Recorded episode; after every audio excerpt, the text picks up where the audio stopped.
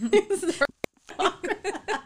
was trying to do the Wayne's World. You did it. I know. I saw it. You did it. In 5, 4, 3. Oh, God. I'm sorry, everybody. No, it's fine. It's fine. Okay. Hello, listeners. Welcome to Culturally Buzzed, a podcast where we talk about anything and everything culture in relation to our health behavior.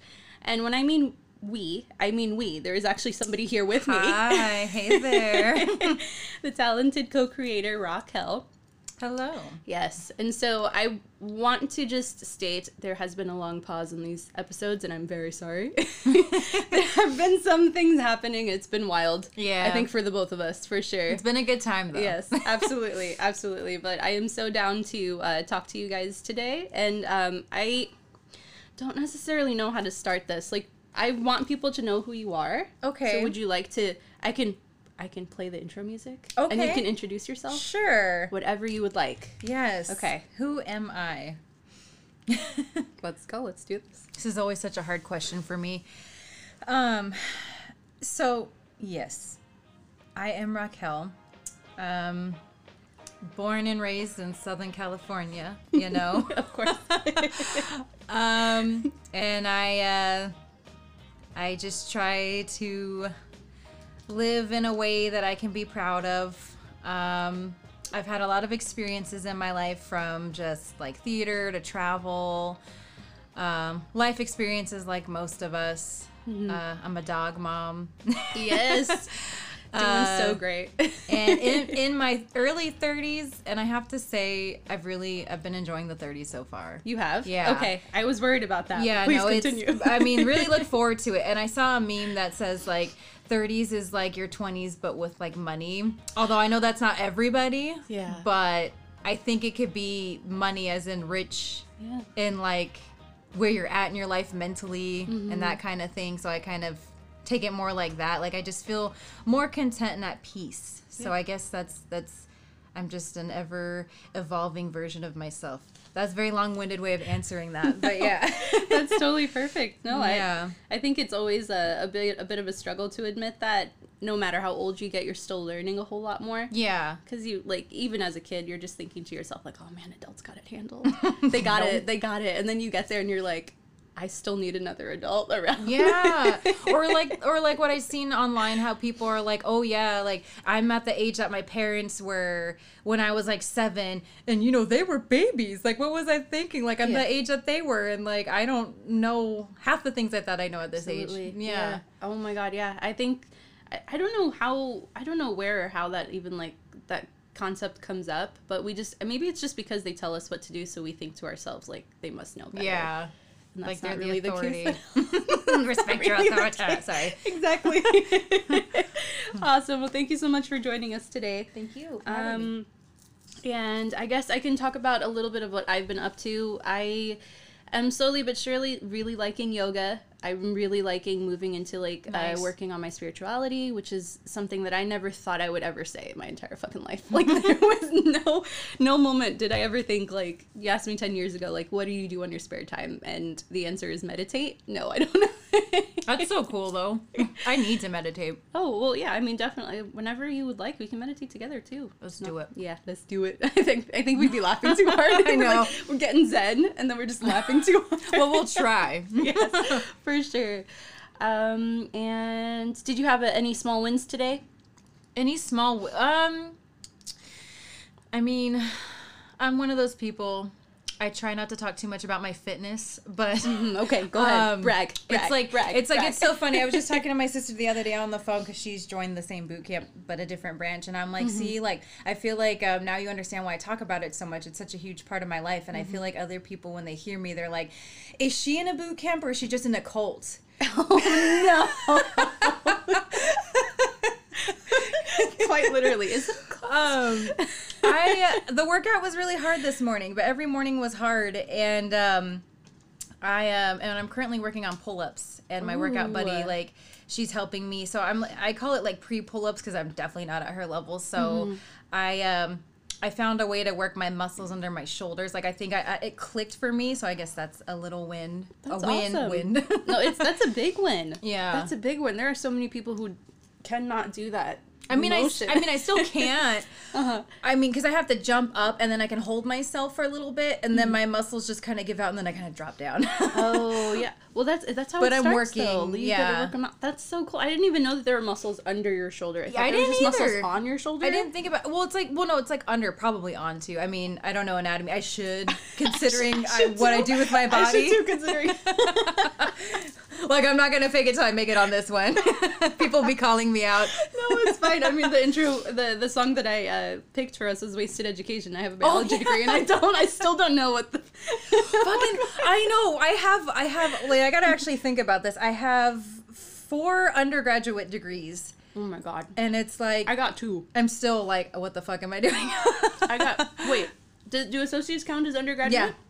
Yeah. I mean, I count. And bachelor's degrees are undergraduate. Undergrad. I have 3. Yeah, there you go. Holy shit. Yeah. Mm. There we are. If only you could see our faces. Who's looking? Just casual. Yeah. Okay. That's what we did. That. Oh man.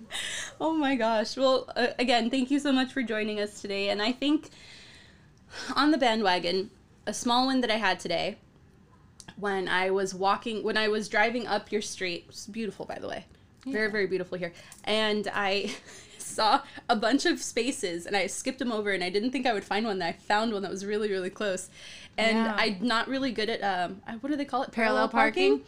But I did it. Yeah. I did it. I did that 2 motion. Hell yeah. It was great. And some dude was, like, watching a little bit as he was walking up the street, and I was like, this guy's kind of cute. And he just saw me do something super cool with my car. So there's that. He's like, damn, I like the way she parallel parked. It really did look like he, like, walked a little bit closer and finally saw my face, and he was like, respect. He's like, aw. I do have, like, an old white guy Prius, so I'm wondering if maybe was just like... You do, though. I swear that's probably why I never get pulled over, because people expect me to be, like, this older gentleman that's going to give them a hard time. Like, that's it. Oh, man. It's all in the car. It's all in your wheels. Honestly.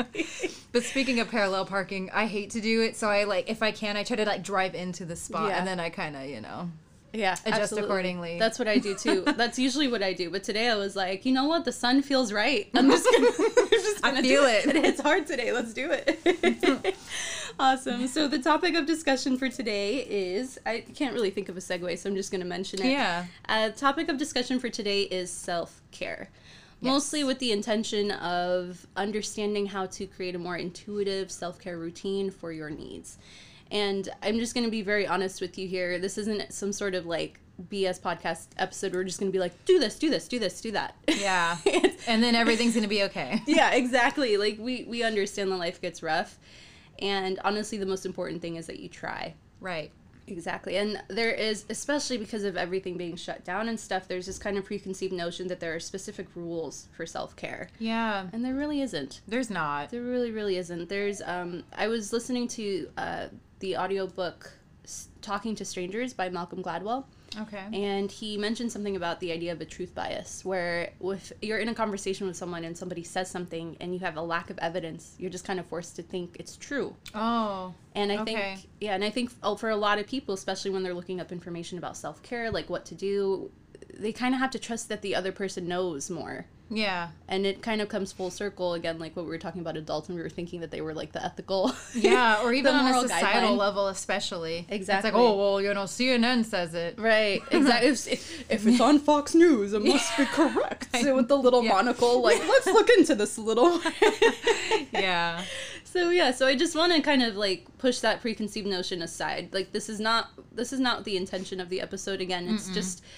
We're going to be present, and we're going to talk about, in a sense, what we've gone through when it comes to a self-care routine, and hopefully you can take what resonates and then leave what doesn't. So, with that being said, I think the biggest foundational question we need to ask is, what caused you to develop a self-care routine in the first place? That's really hard to pinpoint, but probably... And this is something that happens in cycles. Like, I get into a good self-care routine, and then something happens in life that kind of fucks me sideways. Mm-hmm. And then I have to start from point A again, but try something differently. But I think it always comes down to just being sick of feeling shitty. Yeah. And sick of just, not feeling, I guess, nurtured in a way. Like, and, you know, you can't, I mean, I don't know, you can't count on people for, like, a lot of things as far as growth goes. It usually has to come from within. I mean, it's always nice to have a support system, but sometimes you have to be your own support system. And then it's like with self-care or anything like that. Sometimes, I mean, if there's people out there that can relate to this, like, when I go through these kind of transformations, it's usually kind of like alone. I don't really, like, I don't have like a therapist or anything, or like a confidant. And that's not because, you know, I think therapy's a bad thing. It's just how I feel like I'm wired. Like, I have to kind of just quietly work on myself and build up from there.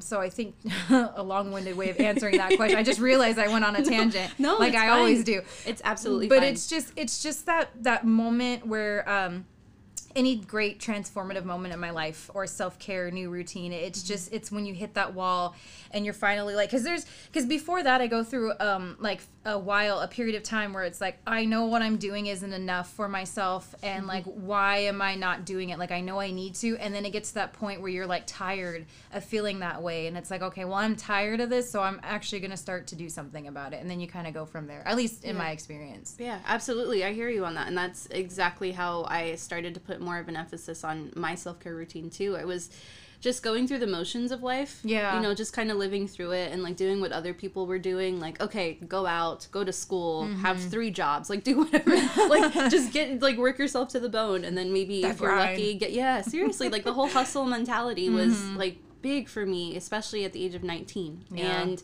me too. Yeah, and it's just, it's been such a long journey, because I went from somebody who probably didn't, and this is going to, I'm going to try not to be emotional about this. I'm just going to say it verbatim. Okay. I tried to be, I went from somebody who wouldn't even acknowledge her own struggles and even like waking up, I wouldn't even acknowledge that I was awake. I would just be up and go and go and go and go. Yeah. And there was never a moment where I stopped to say, hey, like, Sarah, let's check in, what's going on. Yeah. And at a certain point, I think I had to hit rock bottom in order to understand that that was a bad habit to have. Yeah. Absolutely. And it took me being at my worst health, unfortunately, being in a sucky relationship, like a relationship that was not feeding me in any sort of way. And I had 3 jobs at the time, and I had like 12 full units of schooling. Yeah. And I developed... That's a lot. And I developed... Yeah, it was really bad. And I ended up getting a stomach infection. Lost 20 pounds in 1 month. Oh, yeah. Because I didn't know me about that. Yeah, because I didn't know what was going on with my body. Yeah. And I went to the doctor. They tested my blood. They were like, hey, you have a stomach infection. Come get some antibiotics. And even then, I was like, I might not have the time to pick them up. Yeah. Oh, shit. Yeah. Yeah, it was that bad. That's a sign of self-care. Yeah, being needed. Absolutely. Mm-hmm. Absolutely. And I think when I realized that I just needed to drop the shit and quit being attached to my own pain was when I was like verbally abused by the person that I wanted to be with. And there was a certain point where even on my bad days, their voice would be the critical voice in my head. That's when I got to a point where I was looking so outside of myself for safety and comfort that I would start to internalize all of the struggles and the discomfort that I was going through as inner dialogue to talk to myself. That's, yeah. It's wild. That renders me speechless, because my critical voice is always my own voice, so I can't even imagine, like... Oh, what's that like? It's weird. You must be so, like, grounded in what you want. Well, I'm really hard on myself, but sometimes, okay. Well, and it's the thing that I always say, especially if I'm getting in a relationship with somebody, it's like, hey, warning, my mind is, like, the best and worst part of me. It really is. Like, it's driven me to do what I've needed to do and what I've wanted to do, and, like, I look back at the things that I've done, and I'm like, man, that's so fucking amazing. But then, But then there's that other side that's, like, harsh, but I need it because it humbles me. Because you need to learn how to humble yourself. Like, you can't, you know, just think you're the shit all the time with everything. You know what right, I mean? Exactly. And I think, but then again, it's, like, useful, though, in a way, because it's, like, whenever... It's not so much now, because a lot of us have, like, grown up and we're, like adults. Most people are married, have kids, whatever, and they don't have time for this shit, although some people never grow up. But it's, like, whenever I've had, like, people... Spoiler alert, you might still be a kid. Yeah. You know you're a kid when... But like, but now when people are very critical of me, I just, it doesn't bother me because in my mind I'm like, oh bitch, like I could top that with my own voice in my head. Like I know myself and my flaws and my right. skeletons that you don't even know. Right. So like, yeah, nice try. It's like you think you're the monster. No. I'll monster you. I know myself inside out. It's a weird little world in my head. And it's good, and sometimes it's not, and sometimes you got to escape from yourself, and I guess that's again part of self-care. But yes, absolutely. But then being aware of it though, because I'm aware of it, I can get out of the spiraling a lot better, if that makes sense. Yeah, absolutely. So, and that's the thing too, is that it's that acceptance of some flaws that you have that will sabotage you mentally.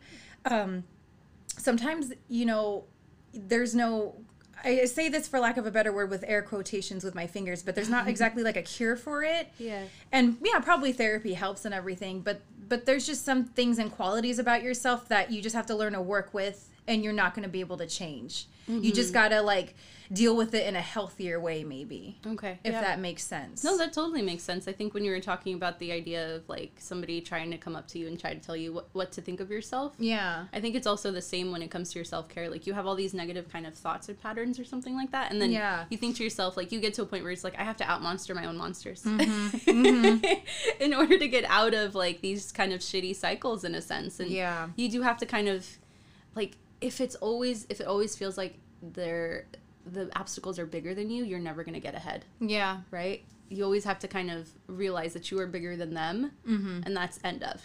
Yeah. That's it. No matter what. Right. Even if you have a shitty day. You're bigger than the obstacles, you're bigger than your problems, and end of. Yeah. I like that way of thinking. And another thing that I tell myself, I learned when I was a protege and then I became a mentor myself. It was like this worksheet. I wish I had it, but it had a lot of great quotes and stuff. And it was especially like a checklist for when you had a bad day. And one of the things was, will this matter 5 years from now? Are you even going to be thinking about this on your deathbed? Will it even matter? Yeah. Okay, well then you're going to get past it. Like it's going to be fine. It feels shitty right now, but you just got to get through it, you know? Yeah, absolutely. Yeah, I hear you on that. It's like, are you going to be concerned about this in 10 minutes? Maybe. But if a day goes by and something else gets distracts you, are you going to be okay? Yeah. Then maybe, it's not. I remember going to a trip to Mammoth with my friends, and I remember, like, we were like, day 3 of the hike or something like that, and my body was sore. I was, like, just experiencing these excuses to not do something, right? Yeah. And then I look, and I'm like, this little tiny thing on the bottom of this really big mountain we were supposed to climb. And I looked at the mountain, and I was like, why do I have anything to worry about? Like, I'm this little tiny person, and it's great. I get to kind of do whatever I want, and it's nice, but I make my problems the size of those mountains, and I'm not that's big. Deep. You know what I mean? Yeah, no, I get it. In the grand scheme of things. In the grand scheme, yeah, exactly. But also in, like, the microcosm of your brain sometimes. Like, you get to a point where you sit here and you think this is such an isolated incident. Yeah. Nobody else is going through what you're going through. And it, like, attaches you to some sort of story when it comes to your pain. And I feel like that's also something people don't necessarily push through. The first time when we're talking about self-care, they say, okay, so what should I do? Just write it down for me, I'll get it done, in a sense. But they don't understand that, like, at the end of it, like, you have to push yourself past the idea that you are attached to your own pain, because you're really not. You're not your pain. Yeah. You know? Yeah. But you are a person going through pain. Yeah. You know? So that's a very important distinction, and it's all in the way you word things, even to yourself. And in one of my ex's dads, he said a quote that we've all heard before, but it like just resonated with me as a teenager. It was, nothing is new under the sun. And I'm like, damn, he's right. And, like, I still think about that quote. Like, I still use that quote to myself in my mind. Ooh, that's my boba. You heard my boba. Yeah. Anyway. Nothing is new under the sun, yeah. That does make a lot of sense. We can hear the kids playing outside. Friends. Just kidding. Get out of my yard. Talking about self-care. Absolutely. So sorry. No, it's totally fine. Okay, so I think for the most part, I think I feel like we've kind of gotten into the idea of, like, the excuses people give each other, but what do you think about the idea of somebody saying they just don't have enough time for self-care? deep breath now. That's like a loaded question. Is it? I didn't mean to make it loaded at all. No, not in a bad way, but because it's such a... It's one of those things where... this is a habit of mine now, I guess. Mm-hmm. But another thing I read online, it was like, oh, if you have time to binge on Netflix and you have time, whatever, however it's phrased, I'm probably not going to do it verbatim, take out whatever, then you have time to start that novel that you've been talking about. You have time mm-hmm. for all this. So it's just really doing your best to get your mind back on track. But, I mean, as simple of an idea as that is on paper, mm-hmm. you just have to get through your own mental barriers. It starts with just realizing you have more control than you think you do. Yeah. Or that you remember that you do. And I think sometimes, I think there's a lot of reasons for that kind of thing. Sometimes it's because we forget what we're capable of. And then sometimes it's because, I know for me, this is a big one, is that you're afraid of success. You're afraid of how far that's actually going to take you if you actually do something that you know is, I know that sounds fucked up, but but when you actually take a path that's like really good for yourself, because if you're so used to like struggles in life and going through a bunch of shit all the time, mm-hmm. you're just kind of like, whoa, I'm like out here floating and it's better and it feels good, but there's a long fall from a good place, whereas right. if you just keep yourself down, it's just easier. You're used to it. It sucks, but you're used to it. Yeah. So I think that kind of goes more along the lines of just remembering that you're like worthy and you're deserving of good things. And obviously I'm talking about one niche of people here. Maybe some people are like, oh, I can't relate. I'm listening right now. It's like, cannot relate. Must be weird. Yeah. And you know, and it could also be just as simple as like, having too many of the wrong things on your plate, maybe you're saying yes to other things outside of yourself. You're saying yes to other people. You're making other people's needs a priority over your own, so then mm-hmm. you're not going to have time for yourself. So I think that's the thing. You have to, look at it as like your finances, right? You're like, holy shit, how come I don't have any like leftover money? Oh, because just as an example, maybe I'm going to fast food a little too much, or I'm doing this and that, but if I took away from that I feel isn't maybe that good for me and put it towards something else. You know what I mean? Like, absolutely. Yeah, it's like about repurposing your energy in a sense. Like, I think, and in one of my biology classes, we talked about how the body only creates enough ATP for the day. Just like enough. So sometimes I feel like at the end of it all, if you only have enough energy to do something, why not be intentional about it? Right. Why not actually do the job the right way? Yeah, that makes sense. And I always like to think, like, I try anyway. I mean, I don't do it all the time. But when I'm in the right mindset, I think, well, is this serving me? Does this serve me? I should do what serves me. If it doesn't serve me, I just need to let it go, or I need to not do that anymore. Absolutely, yeah. And I think a big part of it is that people don't necessarily recognize what will serve them and what won't serve them. Yeah. And most of the time, especially in some, you'll understand, even if you do your own research about the science of well-being, for example, most of the time what we think is the right thing is actually the wrong thing. Because there's so much distraction around the idea that money's going to make you happy, mm-hmm. that having that dream job finally is going to get you somewhere in life, in a sense, you know what I mean? And like having that family, having that house, having like all these material things that you have to keep up with, they somehow fit this uniform definition of happiness and love and how you care for yourself, and that's not really the case at all. It's true. So I mean, just a thought that popped in my mind, like, I've been helping, like, random women online, like, just mm-hmm. with, like, advice and stuff, like, I'm not going to air out any of their personal business. Of course. But just, like, but there's just things that I read about, like, advice about certain things, like, how men are, like, treating them and stuff, and, like, initially you look at it and you're like, wow, like, that's such an obvious red flag. Mm-hmm. But, I mean, if that's an environment you've been around, because like that's just like maybe that's the kind of relationships your mother put up with, for example, or your dad or whatever, mm-hmm. and you grow up and that's what you see, and then just the way that society kind of shows certain things, it's all just anything outside of us. I feel like you have to question what you see outside of yourself and outside of things, mm-hmm. and so you would think that some of these red flags, it's like, wow, like the answer should be obvious, but it's not to some people, mm-hmm. because you have to remember, like, everybody's just like, had a different life, and it's just, it just really goes to show how like gaslighting or manipulation or all these like phrases that we have, we can now put a label to on these unhealthy things. Mm-hmm. These traits, in a sense. Yeah, yeah. Like, no, I'm losing my train of thought.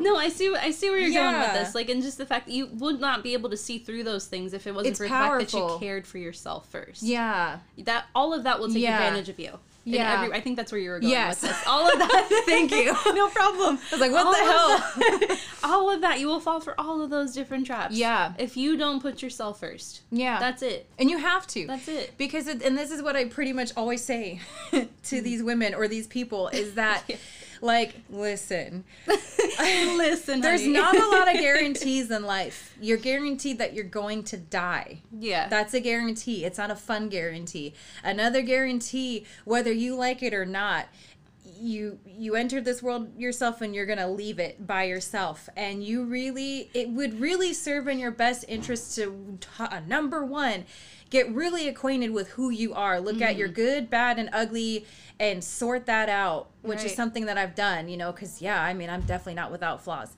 Because if you're out there saying that you don't have flaws, I call bullshit on you, first of all. Like, everybody's, don't at me. So you need, you need that understanding. And you need to know that there's times in your life where you're not going to be able to rely on anybody. And so if you make your whole world about being obsessed that you need another person to make yourself happy or to have like a healthy life, you have to look to yourself first. Yeah. It's so important. And then that's where it just comes down to self-care. It's all in the same realm, but I just think that's so important when you think of it that way, because, you know, you really, the only one you're guaranteed stuck with is yourself. Anybody else can come and go as they please. Yeah. And they will. Absolutely. People are going to do what they're going to do. Absolutely. Yeah. And you can't get away from yourself as much as you want to, maybe sometimes. So, well, I mean, there are some people who are testing that theory. I know that for sure. I don't want to generalize, but obviously there are people who are like, who choose distraction as their mode of living. Yeah. In a sense. And I think, to echo what you're saying, life is fucking beautiful when you love yourself first. Yeah. And you can quote me on that. Put it on every t-shirt. Honestly. It is fucking beautiful. And not only that, but like your friendships are enhanced. That's true. Your relationship with your parents are enhanced. Like, it's just this big, like, summation of good all of a sudden sprouting out into your life when you make the decision to love yourself first. It's true, because you form those habits, and I'll say, to kind of piggyback off of what you're saying, is that I kind of learned this at a very young age just because of the circumstances in my life about, like, learning to, like, love yourself and stuff, and there'd be, like, toxic people, like, oh, well, you're putting yourself on a pedestal. Well, no, I'm not. Not in the way that you mean. I just know that I'm worthy of the basic decency. Spiritual, what have you.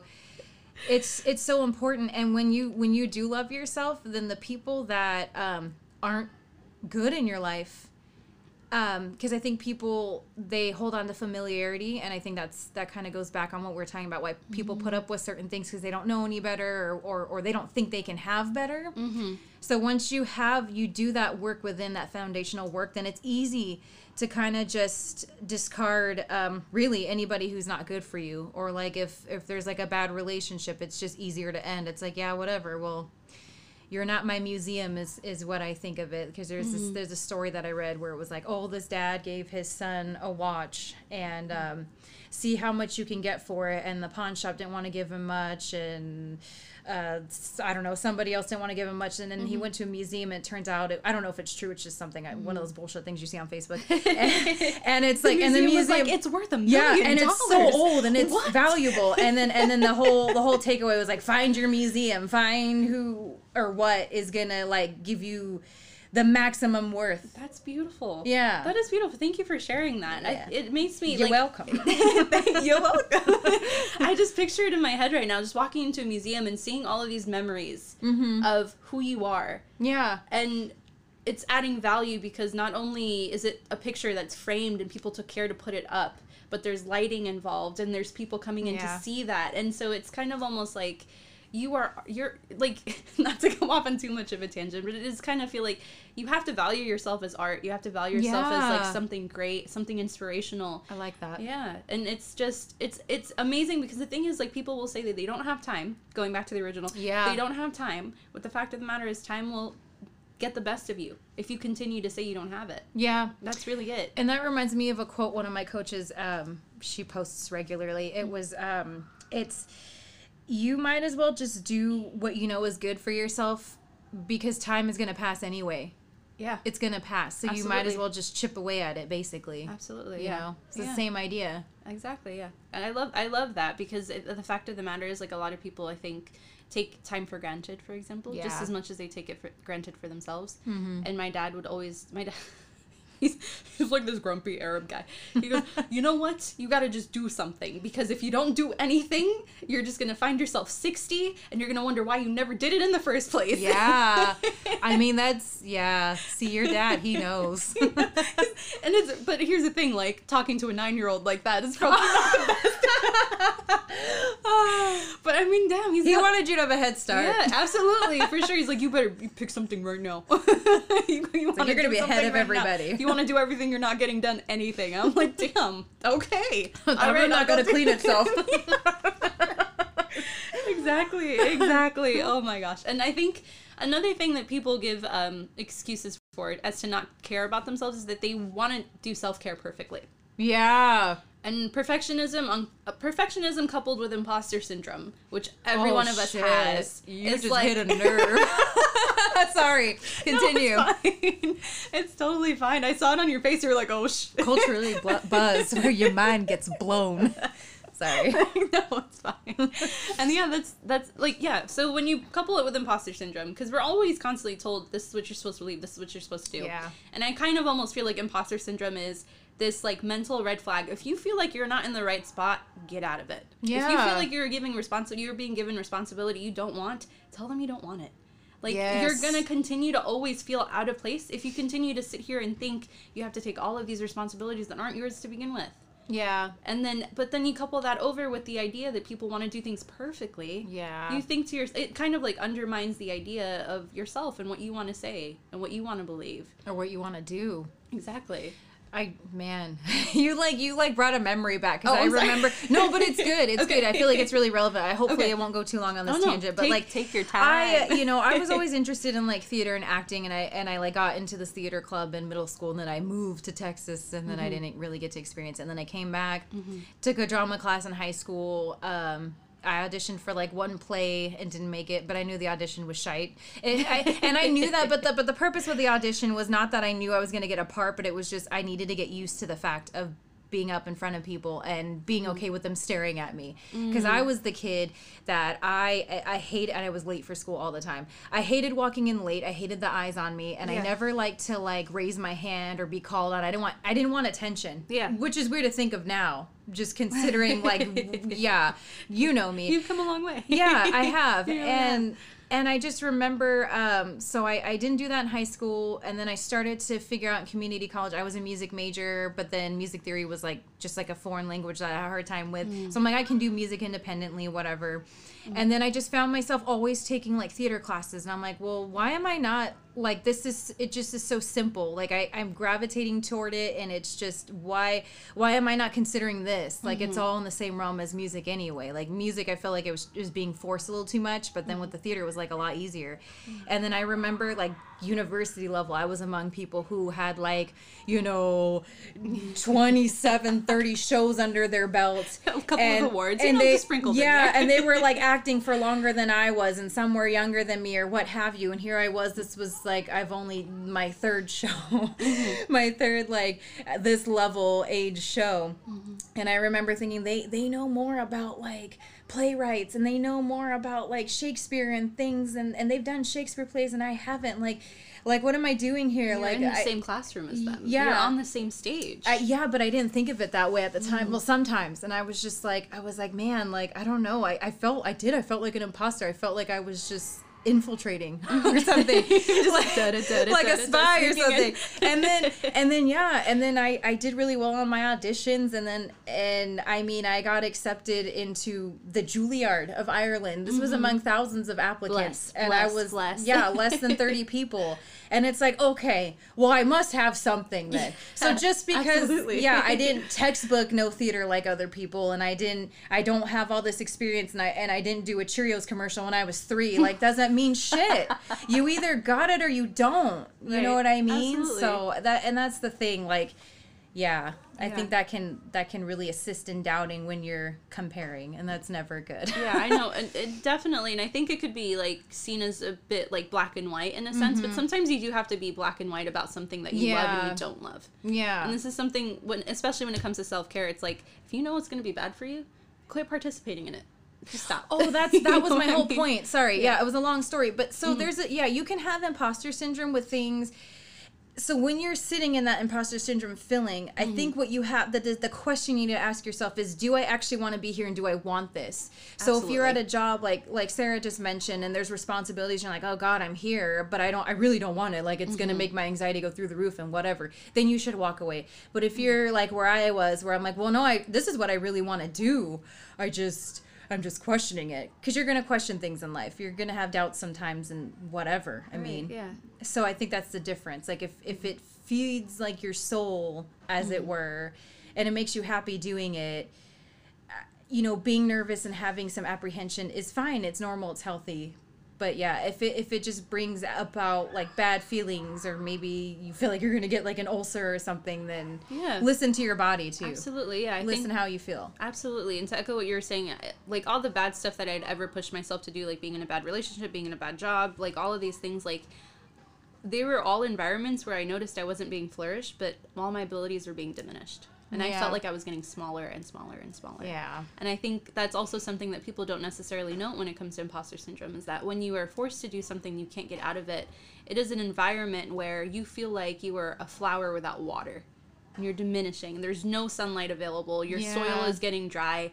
And there's, like, you feel like there's no way out of it. But the fact of the matter is, you feel like you're in this, like, trapped position. And then you start judging yourself for not being perfect. Yeah. It like comes full circle. It's like, hey, like you have to know, if you're stuck in a position where you can't get out of it, you have to know that you have to start being kind to yourself. Yeah. You have to be your own sunlight. You have to provide your own water. You have to be able to understand that your growth is not limited just because you're in a position where you feel limited. Yeah. And that could be a big reason as to why people don't like push themselves with the self-care routine. Just true. As you said before. Yeah. It's easier to stay down. It is. It feels easier to stay down, and then sometimes we put up with all this BS in order to judge ourselves so that we can stay down. Yeah. You know what I mean? Yeah. It's weird. It's weird how we do that. Yeah, I know. But I also kind of feel like a lot of it goes like unnoticed. Like I think I read something somewhere where like we have like 16 to like 60,000 thoughts, and 85% of those thoughts are negative, and they're on repeat from the day before. So not only do we experience 85% negative thoughts, but those thoughts are repetitive enough to program our subconscious. That's so weird. Yeah. And it's kind of almost like, so why we have to kind of sit here and think to ourselves, like, if I'm having a bad time here, if I don't want to answer this email, like, it's not because I'm not productive. It's not because I'm not trying to be efficient. It's just the fact of the matter is I'm being forced to do something I don't want to do. Yeah. And that's okay. Yeah. For sure. I mean, the more you can get away with saying no to things that you don't want to do, because I understand sometimes you don't have a choice because you're supporting a family or for the time being, you have to, like, work a job that you hate. But maybe in the meantime, if possible, see what you can do to... But that comes into the whole, like, time management and figuring out how you can make that time for yourself or get out of that self-sabotage where you don't think you have the time. I mean, some people probably don't have the time, especially if you're working like 3 jobs or that kind of thing. Yeah, absolutely. It's definitely, this is not a one-size-fits-all advice. You have to tailor it however you need to. You know what I mean? Sometimes self-care is just mentally not doing any action, but it's just mentally working on it or compartmentalizing and deconstructing ideas that you're discovering aren't helping you. Absolutely. I guess, if that makes sense. Yeah, no, that totally makes sense. And I think that's a really good segue into the idea of once you're at a position where you feel like you are now, you know what you don't like and you know what you do like, yeah, protecting your space and protecting your peace is such a big step to take, but it's such a necessary step in order to develop like an intuitive self-care routine. Yeah. For sure. And I think a big part of it, again, is that you have to say no to distractions that are meant to just distract you and not nourish you. Yeah. And that's a big thing. Like, I think... one, if I feel like I'm not being creative enough, mm-hmm. my distractions are probably that I'm just watching too much TV. Right. So I have to kind of tone that down. Or if I'm not being productive enough, it's probably because I'm sitting on my ass. I'm not getting myself to the gym. I'm, like, making sure that I'm using up my time to do something that is, quote-unquote, not lazy, but in a sense where it's, like, I'm not challenging myself. Or those of you that are scrolling too much on social media. Like right now. Yeah. Right.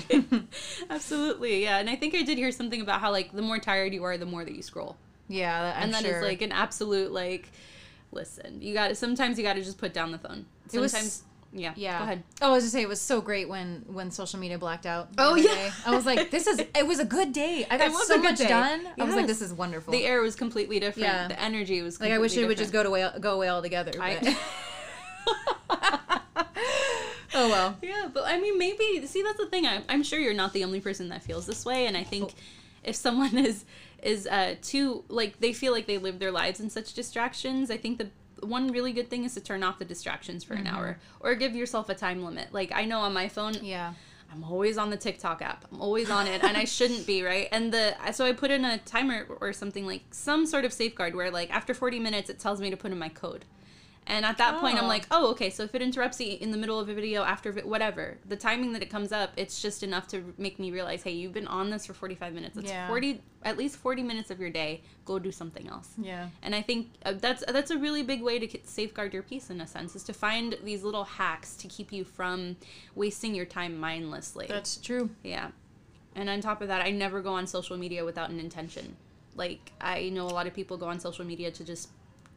use a lot of their time up, but I usually, it's because I'm getting back to my notifications, I'm reaching out to somebody, I'm checking up on someone I haven't talked to in a little while, or that's it, or it's to share a meme I thought I saw, and so that way I can share it with my friends and then have a conversation through text with them that way. Yeah, I never once, like, I don't ever, it's kind of almost like the feeling that I'm getting right now, and like the picture, I'm gonna try to paint it for you, it's kind of almost like you are giving your energy away to something that isn't going to give it back. Yeah. So there's no reason to be doing that. That's true.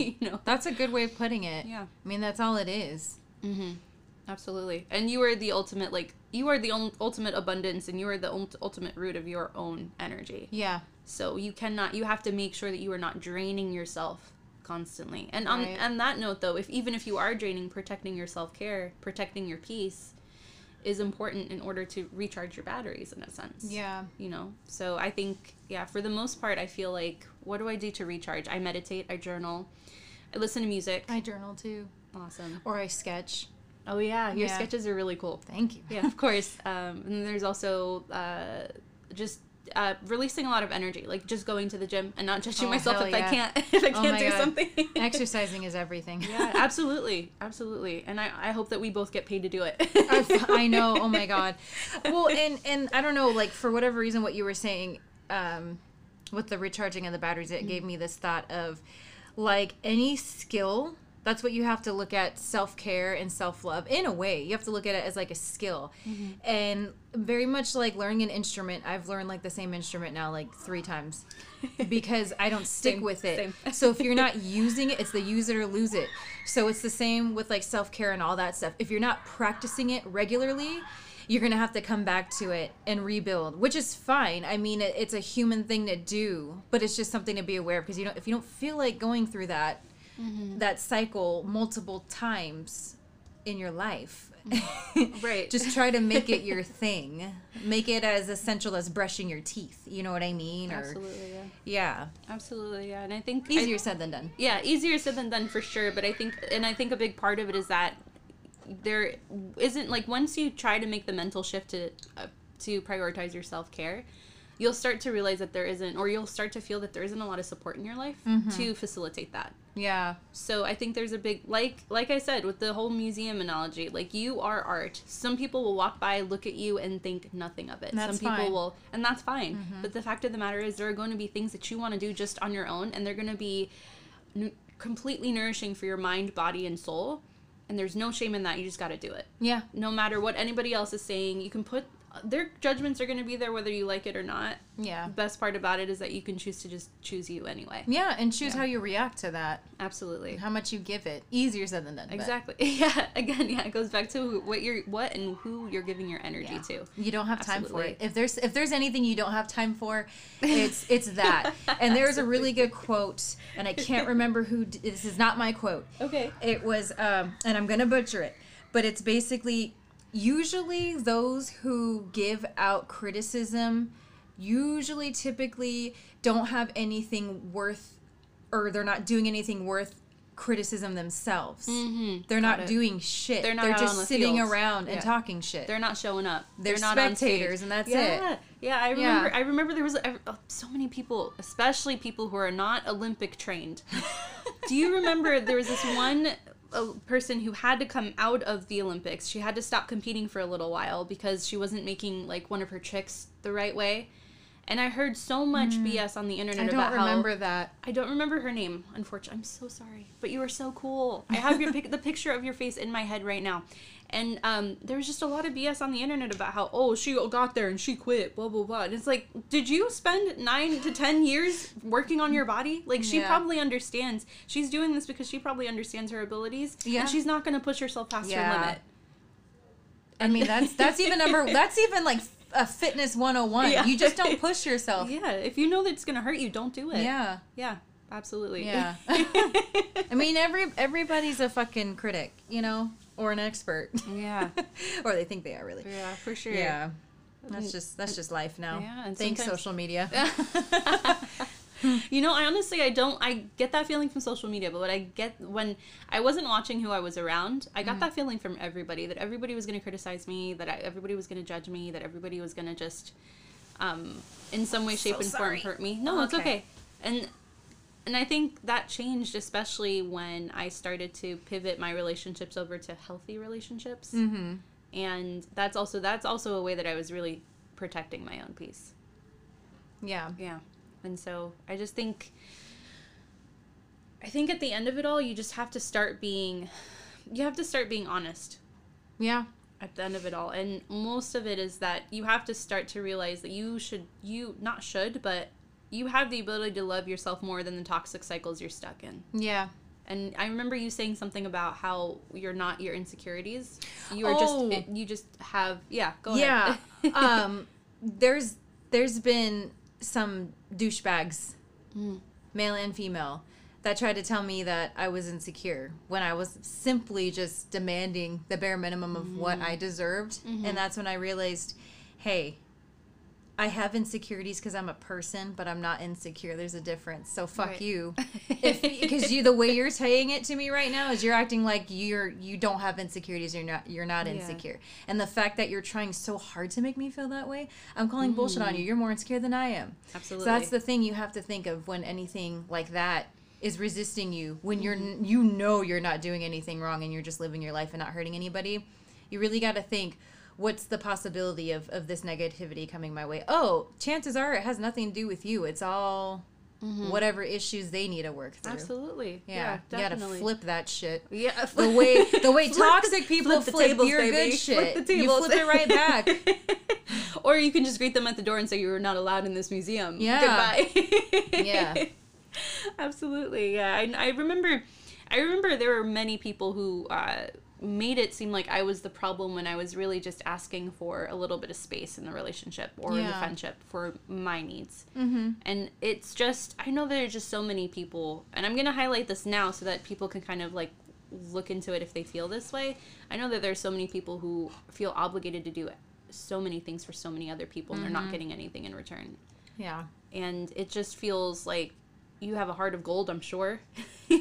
But you have to start emanating that light for yourself. Yeah. You have to start reserving that kind of stuff for yourself. And the people who will not mind that you do that are probably the ones that matter the most. Yeah. The ones who are there selfishly to tug on your energy to make sure that you're there for them are probably not the ones you want around. Yeah, they're not. That's basically it. Yeah, people show you who they are. Absolutely. You believe them the first time. Yeah. Pay attention. Believe them the first time. Pay attention. Seriously, when somebody says, I don't want anything serious, don't get into it. Yeah. You know what I mean? Yeah. Like, you just can't. It's like, okay, friend zone, next. Exactly. Thank you, next. That's yeah. Just how you say it. Yeah. Really. And it's also the same thing when it comes to, for example, you. Like, you shouldn't push yourself to do something, especially when in the realm of self-care, you shouldn't push yourself to do something you're not ready for. Yeah. Because then you're going to discourage yourself from the idea right. of, like, oh, maybe, like, at the end of it, you'll think to yourself, like, maybe self-care isn't my thing. Mm-hmm. Maybe there are so many things that I can't necessarily do. And then you feel trapped all of a sudden, but you're not, like... You can't necessarily start off at the pinnacle, like being able to hike all of these mountains when you haven't worked out for a year. Yeah. You know what I mean? Like, yeah. You can't go on top of, like, you cannot get to the Mount Everest if you don't start at the bottom. Yeah. In a sense. And I think that's something that is important when it comes to developing a good self-care routine, especially one that will be intuitive to your needs. Right. You have to start off small. Exactly. And how do you know that you're hungry? You feel that grumbling, then you go into the kitchen, and what do? Usually some people will just mindlessly, like, pick something up. Yeah. But if you, like, are listening to your intuitive nature, kind of, like, open the fridge, you'll look out what you got, and then you'll let your body know, or your body will let you know what you want, and that's okay. Yeah. You know, it's, like, that shift from leading with your mind to leading with your heart. Yeah. Absolutely. I like that. That works. Oh, thank you. Thank you. That makes all the sense. Yeah. And that's a really good example too, like what you were saying, like the different examples you gave, because self-care, because sometimes I feel like for me anyway, and maybe it's the same for some people listening, mm-hmm. when I hear the phrase self-care, I know it means, for me, it's like deep within and whatever, but some people think, oh, it means I gotta have like a skincare routine that's on point. Mm. I have to pamper myself. I have to have my nails done. Come in. Yeah, and it's like, yeah, sure, yeah, you should physically take care of yourself and your health. Absolutely, eat what's good for you, whatever, you know what I mean. Don't do heroin. But stay away from drugs, kids. Yeah. Say no to drugs. But sometimes it's just as simple as like Sarah was saying, like journaling. Or I remember having the imposter syndrome, whatever, like I used to love to draw all the time as a kid, and I thought I was really good, and then I didn't one day, and I just stopped, and it wasn't fun. And then I would start to draw, like I found papers where I started the outline of something, and then I was too afraid to proceed because I wanted it to be perfect. Mm. And I was so stuck on that concept. And then I went, like, what, July of this year basically, I just woke up one day and was like, I'm gonna try to do art with charcoal, because mm-hmm. charcoal is messy, and it can't be clean and cut. Right. It's gonna be messy. I'm mm-hmm. gonna see. And I drew a crow, and it mm-hmm. was so cool. It was a good crow. Thank you. Yeah.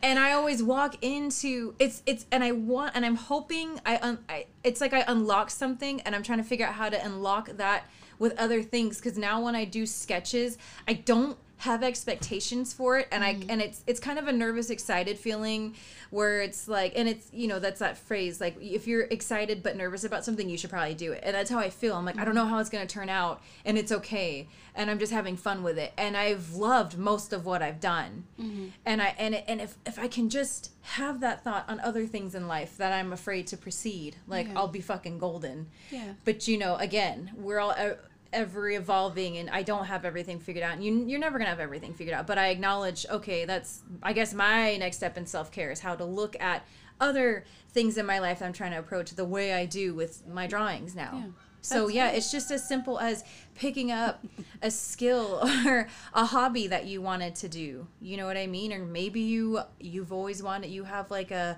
saved bookmarks or whatever recipes that you wanted to try, even that, just something that sparks something in you, and just mm-hmm. starting. And that, once you do something that's good like that for yourself, you get addicted to it, and you get in the habit, and then you start to want to do other good things for yourself. Yeah. Hopefully, you Absolutely, know. Yeah. That reminds me of a quote when I got into peer counseling when I was in high school, and there was a quote.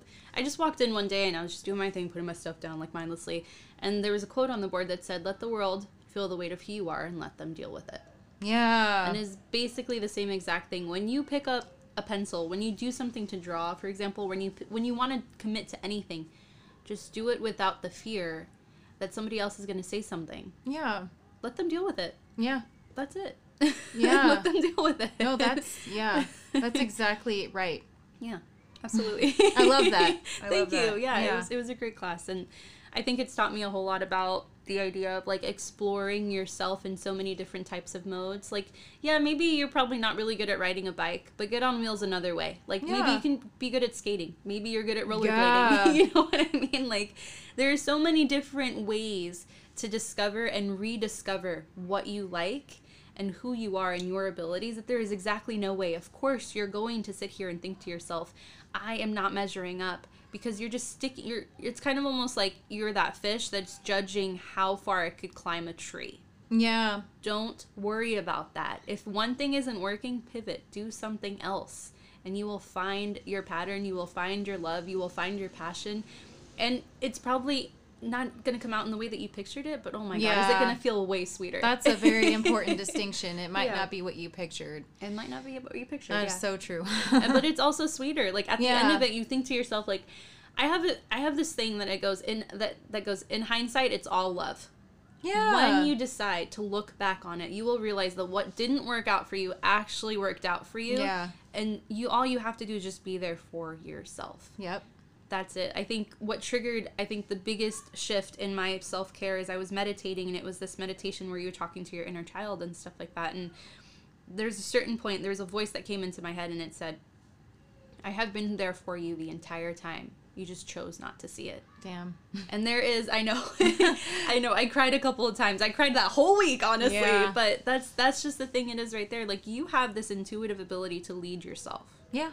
Stop looking outside of yourself. It is all within your heart. Yeah. And if you feel like you are in, like, some sort of battle with your heart and your brain, just write it all down. Mm-hmm. Write down what your brain is telling you. And then on a separate sheet of paper, write down what your heart is telling you. Yeah. And you'll start to realize, like, you can distinctively decide which part of you to listen to for the better in general. Yeah. It's weird how when we keep things inside and once we let them out, like on paper, or if we say it out loud, it's all things we know, but to like visually see it or have it, outside of us, it really gives you perspective. It's so odd how that happens. I know, but it's a good thing. Yeah, it's a very good thing. I think our ability to understand stories in a way is just, it's an amazing gift to have. Yeah. And I think a big part of it is just the ability to use your imagination differently. Yeah. You can imagine yourself one day, like, I feel like that's the thing that people should, there are so many parts of you, consciously, subconsciously, physically, there's so many parts of you that are working together to make you happen. Mm-hmm. In every shape, in every form. Mm-hmm. And there is a lot of responsibility you have to take for that. And I get that. That's why that could be very overwhelming for some people. But at a certain point, you have to understand that you're not going anywhere. Yep. So there's that. Yeah. You're stuck being who you are. You might as well be a version that you love. Yeah. You might as well be somebody who accomplishes their goals and is intuitively connected to who you are. Yeah. Because that's it. That's your purpose in this planet. Other than, I'm sure there are other purposes, but you're here to be your own friend. And you're here to love yourself. Right. And there is absolutely no reason to look over your self-care routine. There are just so many ways that you can pivot and make it your own and make it special. And you don't have to listen to anybody else. Fuck them. Yeah, exactly. And it's true. I mean, and when you get to that point, it just, you basically become unstoppable, mm-hmm. really. Yeah. It's like, okay, yeah, I hear your criticism or whatever, but, mm-hmm. you know... It doesn't apply to me. Yeah, it doesn't apply to me. Or like Flava Flav. Flava Flav has this quote that I love. Okay, go ahead. Hit me with it. Okay. I'm going to get real close to the mic.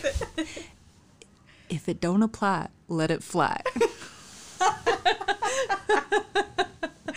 it don't apply, let it fly. I heard him say that, and I'm like, brilliant.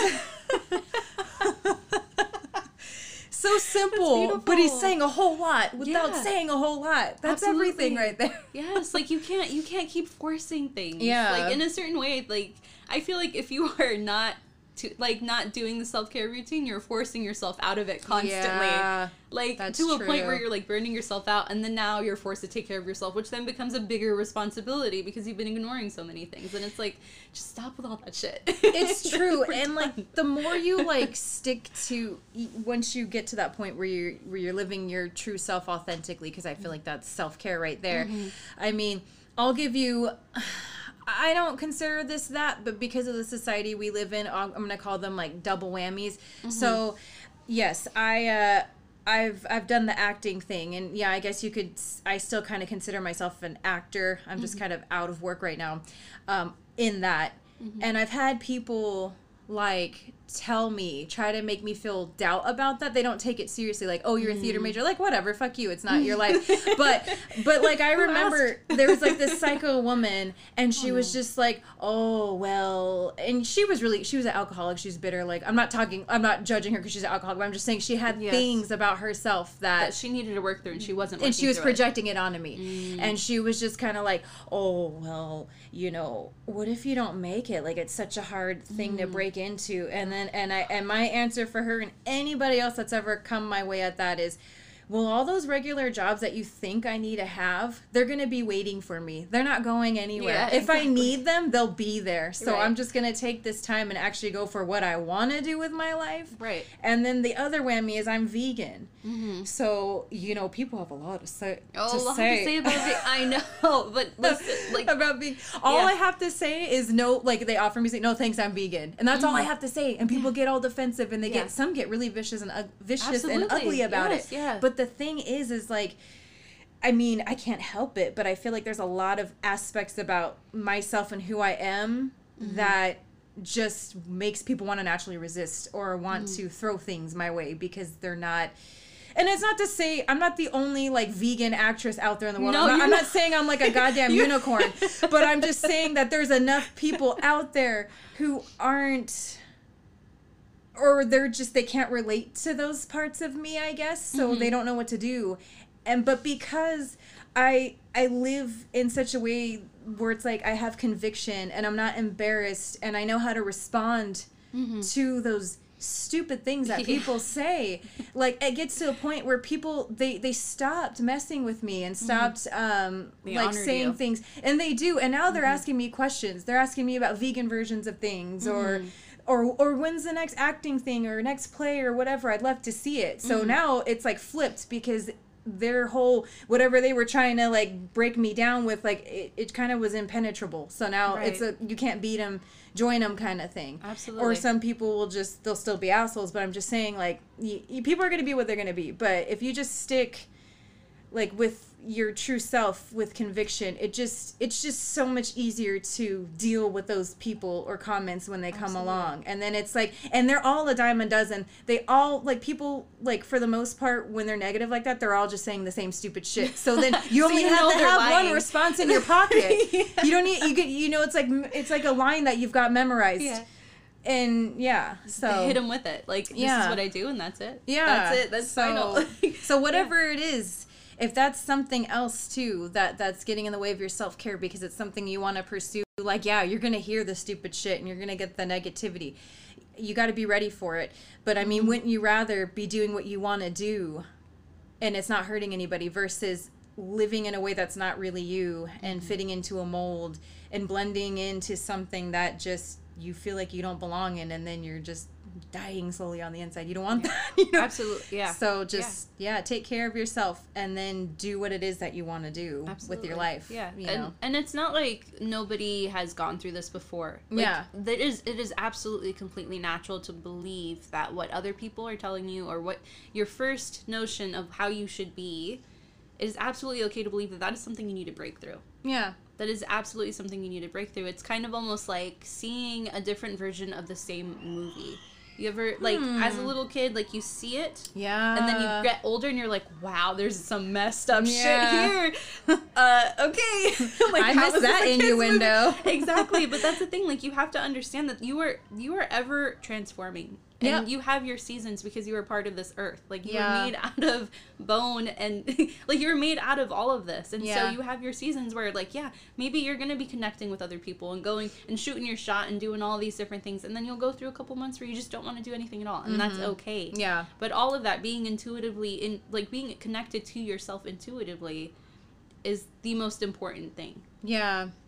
Absolutely. That's part of the self-care too, like basically like spiritually incubating, like sitting there, even just sitting there and figuring shit out, even if you don't know what you're doing. But if you, like you mentioned earlier, having intentions, if you've got that intention and that desire, it's okay if you don't know. Right. But it's okay if you don't know where it's going to end. But the fact that you're aware that you need to get into that direction, like, you'll find it. You'll get there. Yeah. Just. Absolutely. Yeah. Yeah. Enjoy the journey, I guess. Yeah. Especially, particularly if you feel like you're in a place of transformation in your life, which I'm definitely feeling it right now. I don't know, you've discussed it before. I feel like I'm. Yeah. And some days there are just, like, I go out there and I talk to a lot of people and it feels like I'm getting somewhere. And then there are days, like, days go by where I'm just, like, on my own, nobody's reaching out to me, and I'm not reaching out to anybody. And those two are different dynamics in general, but I've noticed that at the end of it, like, I cannot judge the journey because I don't know where it's going to end. Yeah. So I might as well just be present as much as I possibly can for myself, not give myself the added stress of acting a certain way or, you know, just being a certain way. I just have to just be there. Yeah, just be. And that's okay. Exist. I just have to be there. Yeah. And it's okay to just be like, hey, I'm going to go do my own thing now. You know, if you're in the middle of a conversation with someone, you're not feeling it anymore. Just go. It's okay. Yeah. You know what I mean? I know. I've learned that too. I'm just like, okay, I'm not obligated to, like, respond to every little thing the moment that I get. I'm at, like, I just.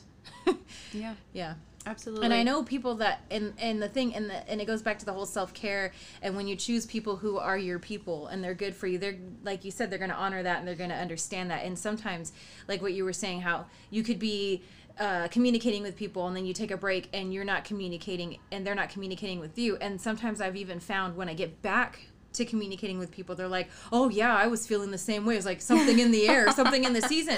Chances are there's some people in your life that are relating to you and you don't even know it, and they're absolutely not taking it personally. Yeah. And it's like such a big form of love for yourself and for others to not necessarily force yourselves to committing to anything, in a sense, if you don't really feel like doing it. Yeah, and it's in a way, it's an indirect way of, like, common courtesy too, because I mean, I know all I want is honesty from any relationship that I have, romantic, friendship, family members. I want honesty. So if you're not presenting your honest self, you're not giving what you're expecting from others. So absolutely. Yeah. Just be honest and be consistent, and I guess. And it does kind of seem to bring up a point. How do you live more honestly? Yeah. And I guarantee you, I don't have all of the answers. Yeah, for sure. I already know I don't. I don't have all of the answers, but I know that first and foremost, suspending any judgment of others and myself was the first number one thing I needed to do. Yeah. I had to stop judging myself because it was coming from a place of ego. It's coming from a place of expectation, comparison, desire that I didn't really need to have. And suspending any form of judgment, quite literally, was the best way where I can free myself from the pain that I was inflicting on my own being. Yeah. Honestly. I relate to that. Yeah. That's a big one, but it's a good one to... It's a goodie. It's an oldie but a goodie. You know what I mean? Yeah. Yeah. Yeah. It just came down to, like, the idea of, like, I cannot take it personal what other people are going through. Yeah. And so if they try to, like, say anything bad to me or anything like that, that is fine. That is all on them. Yeah. And I'm going to go do my own thing. Exactly. And, you know, sometimes you can't help it. Sometimes you react. Sometimes you got to feel the things that you're feeling, but allow yourself to feel them when they hit. Don't delay it, because then you can get through it and move on. I mean, I know I told you the story about that woman in the big truck that looked like she was late for a tennis match at the country club. Yes. And she was blaring her horn and being unreasonable, so I did the petty thing that I never do. And I made sure to get behind her and blared my horn and startled her. Now... That's not the best thing to do. No. And this is not like advice to be petty. Not condoning be confrontational. But it's important for people to hear that as much wisdom that I've instilled in this podcast, I have flaws. and obviously, and that was the first and only time I ever did that. And I mean, and now, I mean, I laugh about it, and it was funny, and after I did it, I was like, oh my God, I can't believe I did that. But, but I guess my whole takeaway from this little story is that sometimes you're not going to handle things in the perfect way. And again, you can't expect to handle things perfectly or do things perfectly. Absolutely. Sometimes we're going to be a little petty. Yeah. Sometimes we're going to be hard on ourselves. Mm-hmm. But we just got to say, hey, you know, that wasn't the best. Let's handle it differently next time. Yeah. You know? And I think that's where honesty is the biggest game changer. Like, being honest with yourself is just the biggest game changer, because you're finally sitting here and you're thinking to yourself, like, man, I made that a little bit of a problem, but I feel better for doing it. Yeah, like, I'm like, I defended my honor. I was tired of these people in these giant trucks trying to push me around because I'm in a little car. Right. And I'm like, okay, well, I made my point. I proved it. Now I can exit and move on with my life. And just go do your own thing, right? Instead of having, like, the feelings, like, pile up and pile up and piling up, and then you can, like, not do much about it. Don't turn it into a habit. Exactly, yeah. Like, don't procrastinate with your feelings, number one. Yeah. But number two, also, like, obviously, use your better judgment at a certain point. Coping mechanisms. Healthy coping mechanisms are a big one. But the most important thing, if you get nothing else out of this, the most important thing is that being honest with your feelings pays off in the long run. Yeah, and you're fucking human. Exactly. Yep. If you don't know, now you know. There it is. And even when you have, you know, and you're in a good place, I never want to say I have everything together, because I don't, but I have enough good going on that I feel content. Yes, absolutely. But am aware that there's always things I need to work on. I think that's really important. And I was going to go somewhere with that, and I totally forgot. But no, I mean, it's magical just, like, watching you come to that conclusion.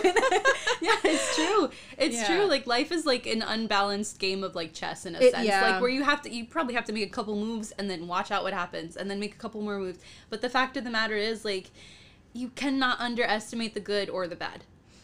You have to take both. You have to take both in stride, because the good is so much sweeter, and the bad, again, is like shining light on what needs to be worked on. And that's it. Yeah, that's actually where I think I was going. Okay, good. I was getting at. Yeah, it's just, yeah, you can have so much sorted out, but you expect that you're going to have shitty moments, or you might do something or say something that's just not cool, or whatever, you know. But as long as you're doing the best that you can, and self-control is very important. Yes, but self-control is very important. Yes. Yeah, I mean, I've never gotten violent, you know. Just, but a little horn honk, and even then, and that's the thing. And I think that was what made me so beside myself and surprised myself. But it was, I guess, another humbling, teachable moment. Is that usually on the road, you know, if somebody, like, nearly kills me, or like this person, like, literally was pretending or trying to, like, they almost sideswiped me, and my dog was in the car, and then my mama bear, like, I was so pissed off. And I mean, yeah, you know, sometimes I might, like, yell, or I might to myself, just usually it's just like, oh, fucking asshole, and then I'm over it. Or I mean, I flip the bird, and I don't even do that all the time, but I'm at a place where I just, my anger doesn't take over. Yeah. Like, I'm like, oh, that really fuck that person. And then I move on, because then I tell myself, okay, everything's okay. Like, nobody got hurt. Nobody got killed. No harm, no foul. I'm still on my way to getting to where I need to in time. Right. Like, whatever, you know. But so, yeah, and I'm not the kind of person who's going to, like, usually blare my horn at people. Like, I don't really have, like, terrible road rage. But that day, it just goes to show you should be prepared that there's just going to be some situations, or maybe you're going through something, and it's just going to make you act maybe in a way that you wouldn't normally, or you would expect. Mm-hmm. And then if that happens, you know, hopefully you just have that moment of, oh, well, let's not let that happen again. So when I do deal with something similar, I just need to do what I usually do and tell myself, well, okay, this is not worth losing your shit over. Absolutely. It's not. Yeah. And it's not. And that is, like, that is exactly why honesty is such a big card to play. Yeah. Because you not only acknowledge your emotions, but you don't build them up to be something they're not. Yeah. And on top of that, you've officially stopped lying to yourself, and that builds a lot of trust with who you are and how you perceive yourself. And, like, building trust with yourself is important. Like, if anything, other people can lie to you. But the number one rule you should really stick to is you're not lying to yourself. Yeah. You are not pushing yourself away from, like, the truth of things. You are not going out of your way to hide yourself and shield yourself from things that in the end are going to catch up to you. Yeah.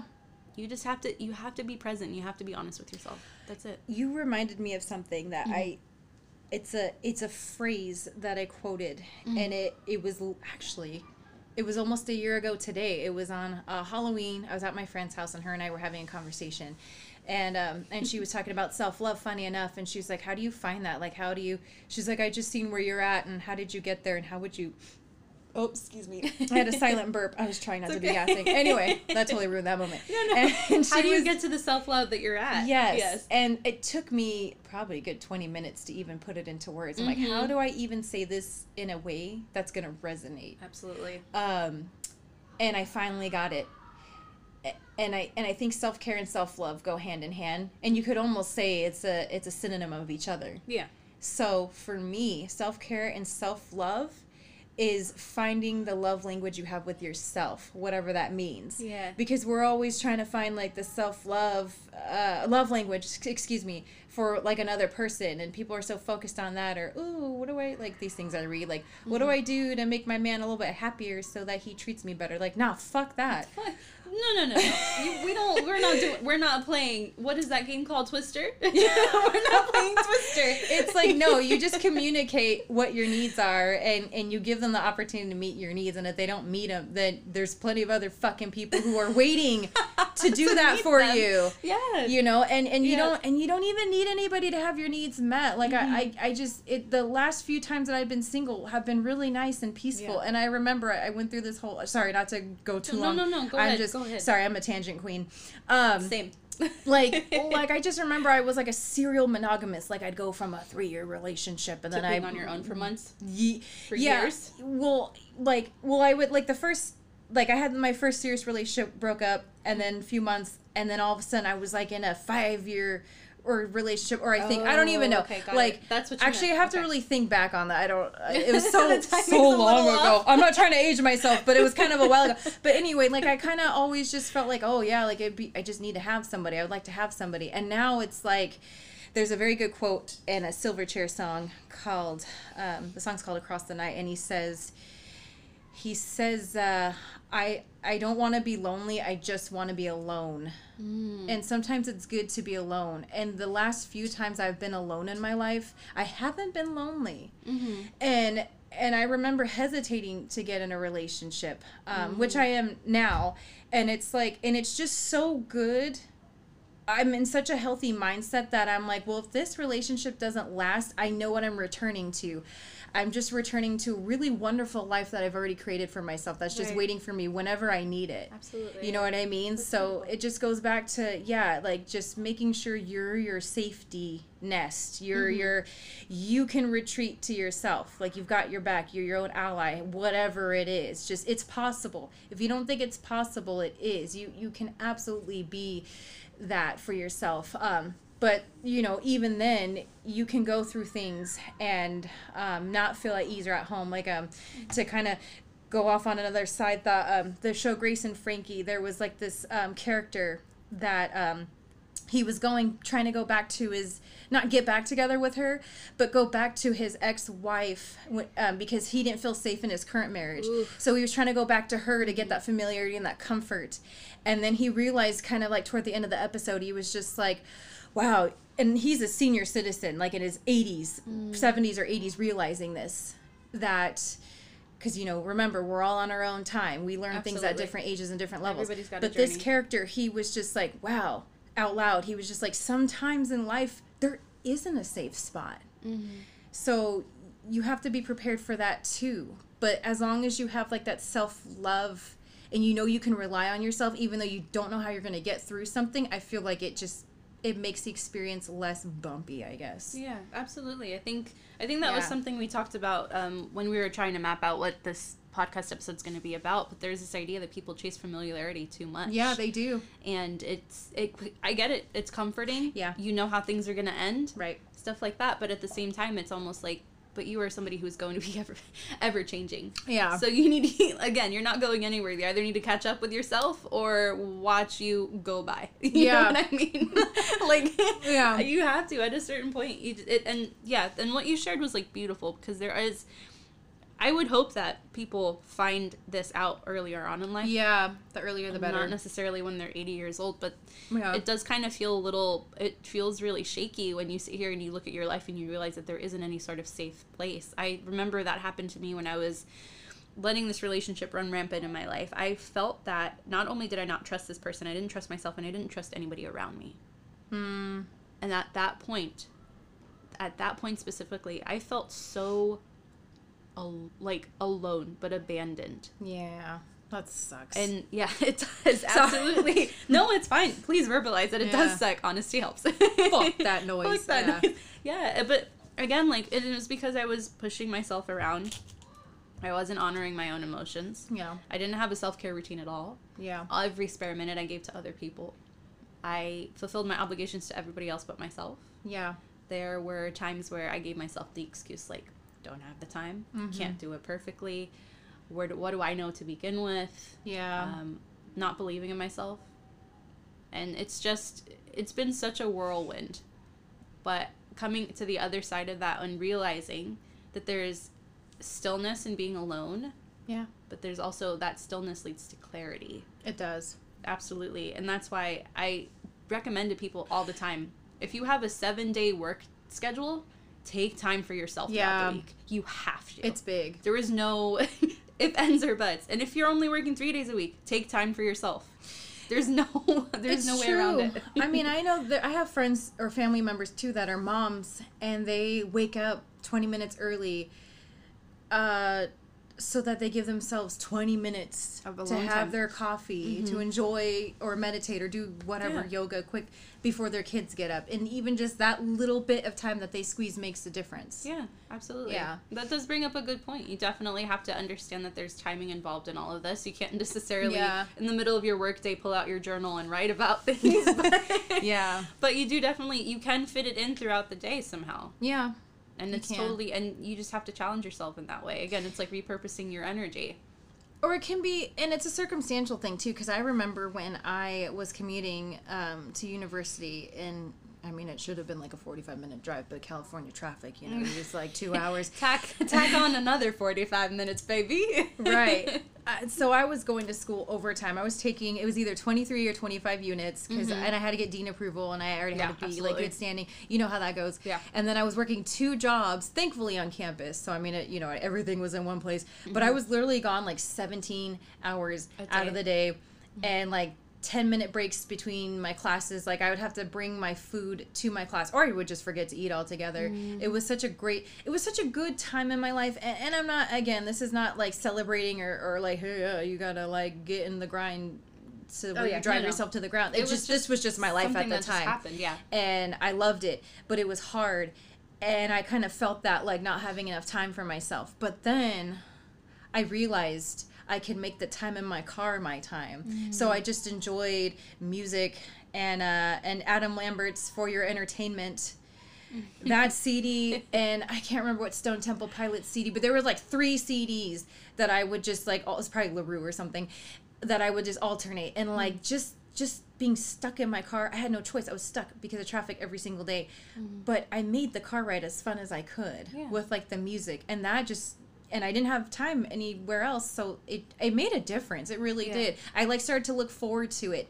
And then and then when my life wasn't like that anymore, it's like I found myself missing that time that I had no choice but to deal with myself. Like I had to, like, I had no choice but to be with myself that long in my car. And I just felt myself missing and craving that. Like, I look back on the traffic that I sat through, and it's kind of fond. It was honestly a blessing in a sense. Yeah, and to hear that, anybody in Southern California, they're probably thinking I'm really fucking crazy. Maybe some of you can relate, and it sucks. Yeah, the long commutes really suck, but that, and I guess because I was in a better, like, not a better time, but one of the better times in my life, and better mindset. And I think that's kind of where, like, I really started to hone in the idea of self-care. So maybe that, it could be why that wasn't so bad either. Maybe. But yeah, so if you find yourself in like circumstantial situations Like, that sounded weird how I said that. No. But you get what I'm saying. Like, if you find yourself limited on time and you legit are limited on time or resources or whatever it is, something as simple as just, listening to music or maybe you live like 2 minutes away from a pond, you just take a walk and look at the pond, or you know what I mean? Like, you get what I'm saying. Like, yeah, you can definitely care for yourself in unconventional ways. Yeah. And I have to tell you, when I was commuting to school too, it would be like an hour and a half, 2 hour commute, honestly, after a full fucking day. Yeah. A full day. And what made it really great is that I just told myself that this was just time to not do anything other than just to get home. Yeah. And at that point, I gave myself the freedom to just exist without all of these different boundaries and stuff like that, which was really great. But the bigger part of it is that I could have called somebody and I could have distracted myself for 2 hours a day. That's true. I could have, I didn't think about that. I could have, I could have just done anything, but I decided to be alone. Yeah. And there's, again, stillness and being alone, and it provides a lot of clarity. It really does. It's like so cleansing. It is cleansing. Yeah. And then you feel better by the time you get home. You're like, oh, I had a long day, but it's not so bad. Yeah. It's not so bad right now. You just go freshen up and take a nap. Yeah. Absolutely. Yeah. Well, this has been a really great conversation. I know it's about an hour and 24 minutes in, but everybody needed to hear this, I'm sure. Yeah, hopefully. Hopefully. Hopefully it wasn't too many tangents. Yes. Oh, yeah. Well, you know what? They needed to hear it. It's fine. We've decided for you. We've decided. Awesome. Okay. So, just as an ending note, is there anything else you'd like to say? Anything on your heart that you haven't gotten out before? Let me think about this. Okay. If you want to start, let me think. I can definitely say, one, thank you for so much for listening to this. I know it's probably sounded like a really big rant, but again, everything we said was with purpose, and the meaning behind it is just so important. But again, you take whatever resonates with you and you leave what doesn't. And ultimately, you are, and I know this is going to get cheesy, I'm just going to say it, you are a great source of love for yourself. Oh. That's true. And you just need to step into that. And there is absolutely nothing to be scared of, because you are more capable than anything of loving yourself through the mistakes, loving yourself through forgiving yourself, loving yourself through the blame, and loving yourself when it gets better. Don't self-sabotage, okay? That was so beautiful. When you get to it, you'll be okay. Well, I can't say anything better than that, but I will. Oh, no, keep going. You got this. I will add... the start of all of this is being as honest, like Sarah said, is just being as honest with yourself as possible. Because if you bullshit it and you bullshit yourself in the beginning, anytime you're in a situation where anyone lies to you or you lie to yourself, you're going to have to backtrack and start over, and that's just not fun. So just realize when you're ready, take the first step. And I don't care how young or old you are. I think that's the big thing too. Like you whatever it is you're trying to achieve in your life with this, whatever self-care and self-love means to you, it's not too late. Mm-hmm. It's really not. And if you feel like you don't have a support system, it's out there. Mm-hmm. It's out there. And again, try to be your own support system. Right. And usually when, you kind of manifest things to yourself in your life. So if you're manifesting good things and you're on a good path, then, you kind of are a magnet for the things that you want in your life. So really kind of put that... I got like a bubble. I'm trying not to burp. I'm so sorry. But whatever it is that you want, put that out in the universe, or whatever your belief system is. Mm-hmm. And just do whatever work that you can. Try to have faith. It's hard, for lack of a better word. But, you're capable. Everything Sarah said was basically the whole idea. But, you're not too old. Mm-hmm. You still have time. And don't feel bad if you're having to start over, or if you have to start over multiple times with the self-care and self-love. Because there's just new things that come across in your life and new things you have to deal with. And it's okay. It's okay. It just makes you better prepared for the next time, really. So absolutely, yeah. You're never gonna get it perfect, but again, we're not aiming for perfection. We're aiming for more of who you are. I mean, clearly, because we would be reading off of a pre-typed script if we were about perfection. Absolutely. We just kind of went, like, very much how, like, this podcast, we just let the journey ride. That's how you got to let the journey of your self-care go. You just got to do it. You got to wing it. You got to trust the process. You got to let the kids around scream. You got to just do it. And yeah, I know it's rough. I know it's going to be difficult, but again, like, nothing, again, it goes back to that weird saying, if it's not worth it, it would be easy, right? Oh, and I will say, too, along the lines of what you were saying, forgiving yourself, no matter what it is that you've done, or if you're really unhappy with either your life, your situation, or maybe you feel like you're not really happy with yourself as a person, you absolutely can do something about it. Yeah, to control that. You can do something about it, and you can do enough work where that what you've done, it doesn't have to become, I mean, I know you mentioned something like this earlier, really, it doesn't have to be who you are. You don't have to be that forever. Mm-hmm. And that's part of it too. Like you were saying, forgiving yourself. And I think people, they feel like they don't deserve it because of whatever it is that they've done. Mm-hmm. Better late than never, really. So absolutely. It pays to be fair, and it pays to be kind to yourself and to others. Yeah, I mean, really, and you're hearing from people who have done the work and are doing the work, mm-hmm. and yeah, we've got some stories, we've got some things we've lived through, oh, absolutely, you know, and things to still work on. Mm-hmm. So just if you feel like you still have work to do, then that's very good. Yeah, because we all do. Yeah, absolutely. It's never over, but you're always at the precipice of something new. Yeah. And I hope you find a little bit of hope in that, too. Yeah. For sure. Well, thank you for listening, guys. Yes, thank you, Raquel, for being the most amazing co-creator. Well, thank you for having me. Of course. We will be back for the next episode, if you'll join me, of course. We will be talking about self-sabotage, so... it's a sabotage. So sorry. This is my brain. Buckle up for that, all right, guys? All right. Take care. And remember, be free to be you. Yes. Bye. Bye.